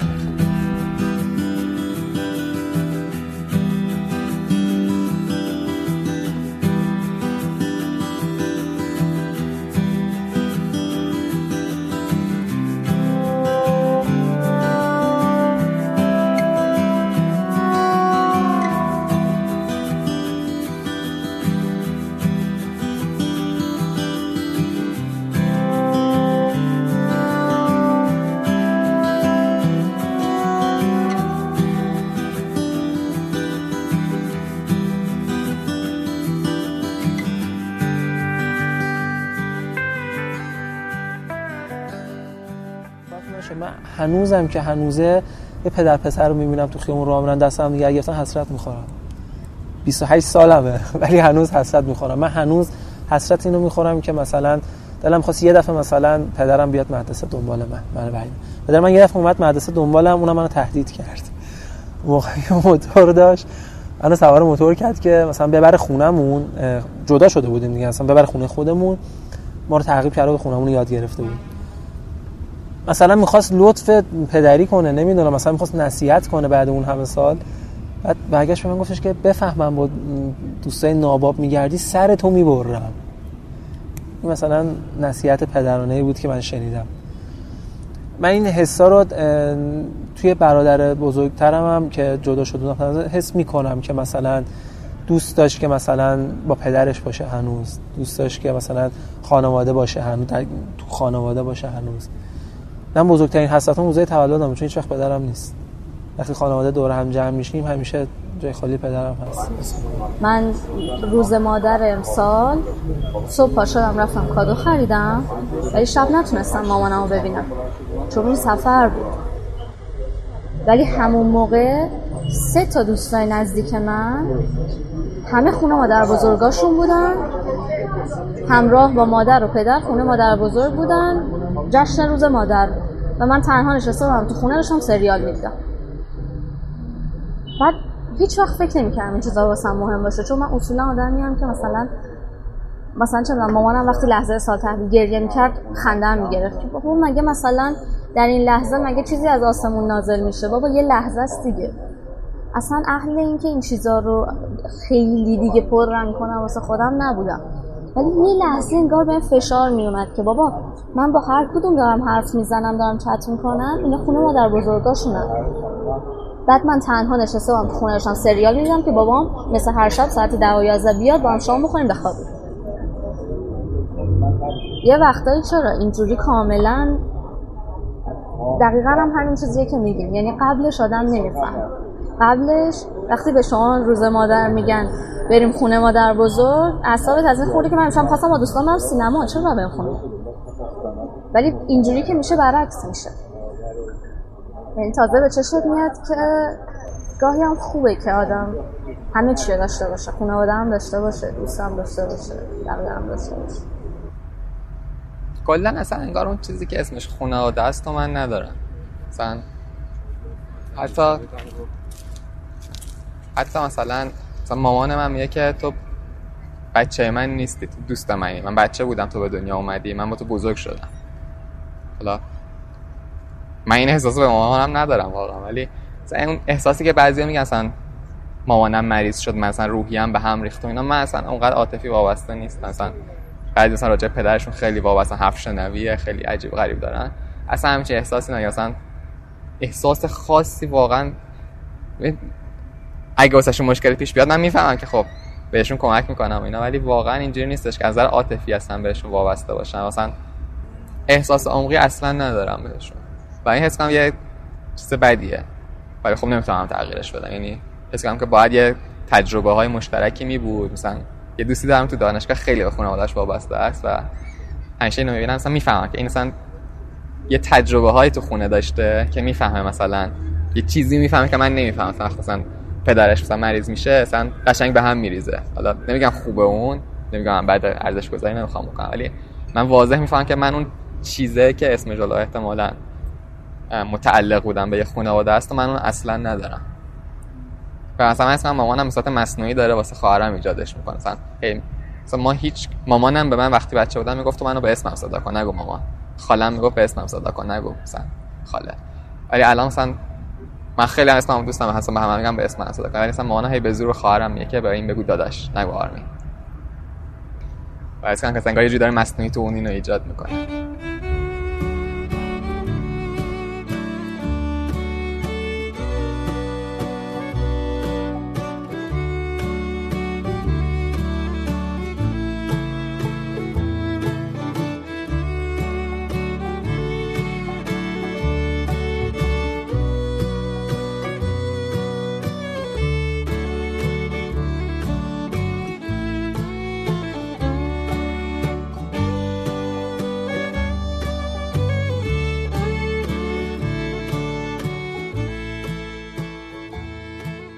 این سیزدهمین قسمت رادیو مرز بود. اما قبل از اینکه تمومش کنم بگم که تصمیم گرفتم از این به بعد یه بخشی به ته پادکست اضافه کنم و اونم معرفی کسب و کارهای کوچیکیه که خودم مشتریشون بودم و هستم. آدمایی که سالیان سال دارن کارشون رو با دقت و درستی و انصاف انجام میدن، اما شاید نتونن یا نخوان که برای تبلیغ کسب و کارشون هزینه کنن. من فکر می‌کنم که معرفی این آدما به دوام کارشون کمک می‌کنه و باعث تکثیرشون میشه. برای شروع میخوام آقای مقدم رو معرفی کنم که نجاره و کارش ساختن میز و صندلی و قفسه و چیزای چوبیه. من آقای مقدم رو از جمعه بازار پارکینگ پروانه تهران پیدا کردم. اونجا بساط داشت و دو سال پیش ازش خواستم که برامون میز و نیمکت برای آشپزخونه بسازه و اینقدر کارش تمیز و قیمتش منصفانه بود که مشتریش شدم و بعد از اون میز خیاطی و کتابخونه و میز تلویزیون و چند تا نیمکت دیگه و پایه گلدونم برامون ساخت. طرح میز خیاطی و کتابخونه و میز تلویزیون رو خودم براش فرستادم و فکر میکنم که واقعا خوب و تمیز در آورد. ما دو سال پیش بابت دو تا نیمکت یه متری و یه میز چهارصد و پنجاه تومن پول دادیم. نه برای نئوپان و ام دی اف، بلکه برای چوب راش و چوب روسی. آقای مقدم وانت هم داره و خودش سفارش‌ها رو میرسونه دست مشتری. این دفعه که بهش زنگ زدم و گفتم که قصد دارم به جمع بزرگتری معرفیش کنم و استقبال کرد، بهش گفتم که اگه بخوام یه دراور برام بسازه چقدر میگیره؟ گفتش که چوب گرون شده و دراور یه میلیون و دویست تومن در میاد. فکر کنم همچنان قیمت بدی نباشه برای یه کار تک و سفارشی با چوب، ولی خب تو هزینه‌های من رقم زیادی بود و به همین دلیل سفارش ندادم. این رو هم بگم که خیلی خوشقول نیست و اگه برای ساخت چیزی عجله دارید نباید سراغش برید. و دیگه اینکه پول حمل و نقل رو همون اول باش طی کنید که به اختلاف نخورید. آدرس حساب تلگرامش رو میذارم توی توضیحات که بتونید بهش پیغام بدید، از خودش شماره‌اش رو بگیرید و هماهنگ کنید و کار سفارش بدید. من آقای مقدم رو به چند نفر از دوستام تا حالا معرفی کردم و همه راضی بودن. امیدوارم شما هم باش تجربه خوبی داشته باشید که من مدیون نشم. ممنون که گوش کردید و ممنون از مهدیار آقاجانی که موسیقی شروع و پایان پادکست رو ساخته. مرزی، شهریور هزار و سیصد و نود و هشت.